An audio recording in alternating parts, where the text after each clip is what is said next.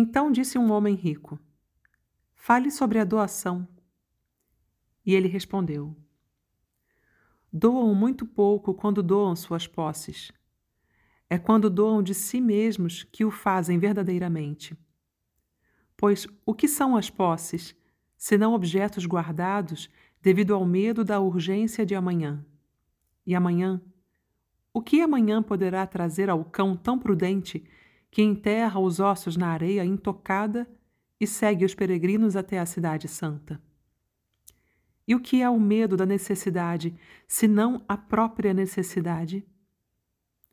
Não é o medo da sede diante de um poço cheio, a sede que jamais será saciada?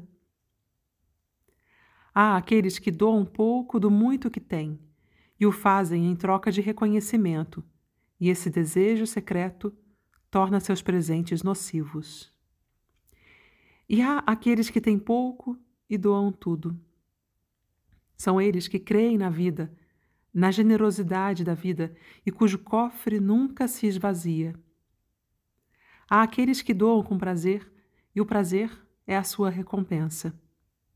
E há aqueles que doam com pesar e o pesar é seu batismo. E há aqueles que doam sem ver pesar nem buscar prazer, e sequer doam com consciência da sua virtude. Esses doam como a murta, que emana seu perfume no vale tão distante. Através de suas mãos, Deus fala, e por trás de seus olhos, ele sorri para o mundo.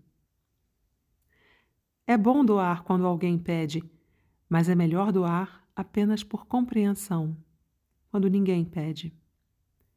E para o generoso, buscar quem receba é um prazer maior que a doação. E há algo que possam guardar para si? Tudo o que tem será doado um dia.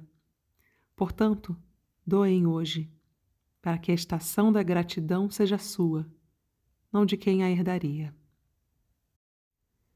Muitos entre vocês dizem: Só dou para aqueles que merecem. As árvores de seu pomar não dizem isso, tampouco os rebanhos em seu pasto. Eles se doam para sobreviver, pois guardar para si seria perecer.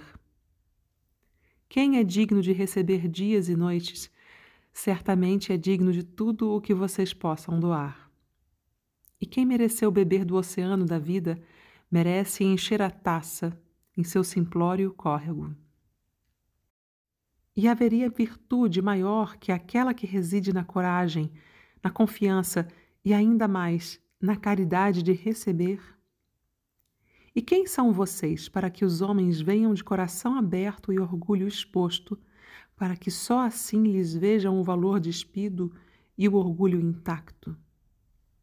Garantam antes que vocês mereçam se tornar um instrumento de doação. Pois, na verdade, é a vida que se doa à própria vida. Enquanto vocês, que se julgam caridosos, são apenas testemunhas. E vocês, que recebem a doação, e todos a recebem, não vejam a gratidão como fardo, para que não se torne um cabresto àqueles que doaram e a si mesmos. Pelo contrário, andem lado a lado com quem lhes doou suas dádivas, como se fossem asas. Pois preocupar-se em excesso com a dívida é duvidar da grandeza daqueles que têm a terra livre como mãe e Deus como pai.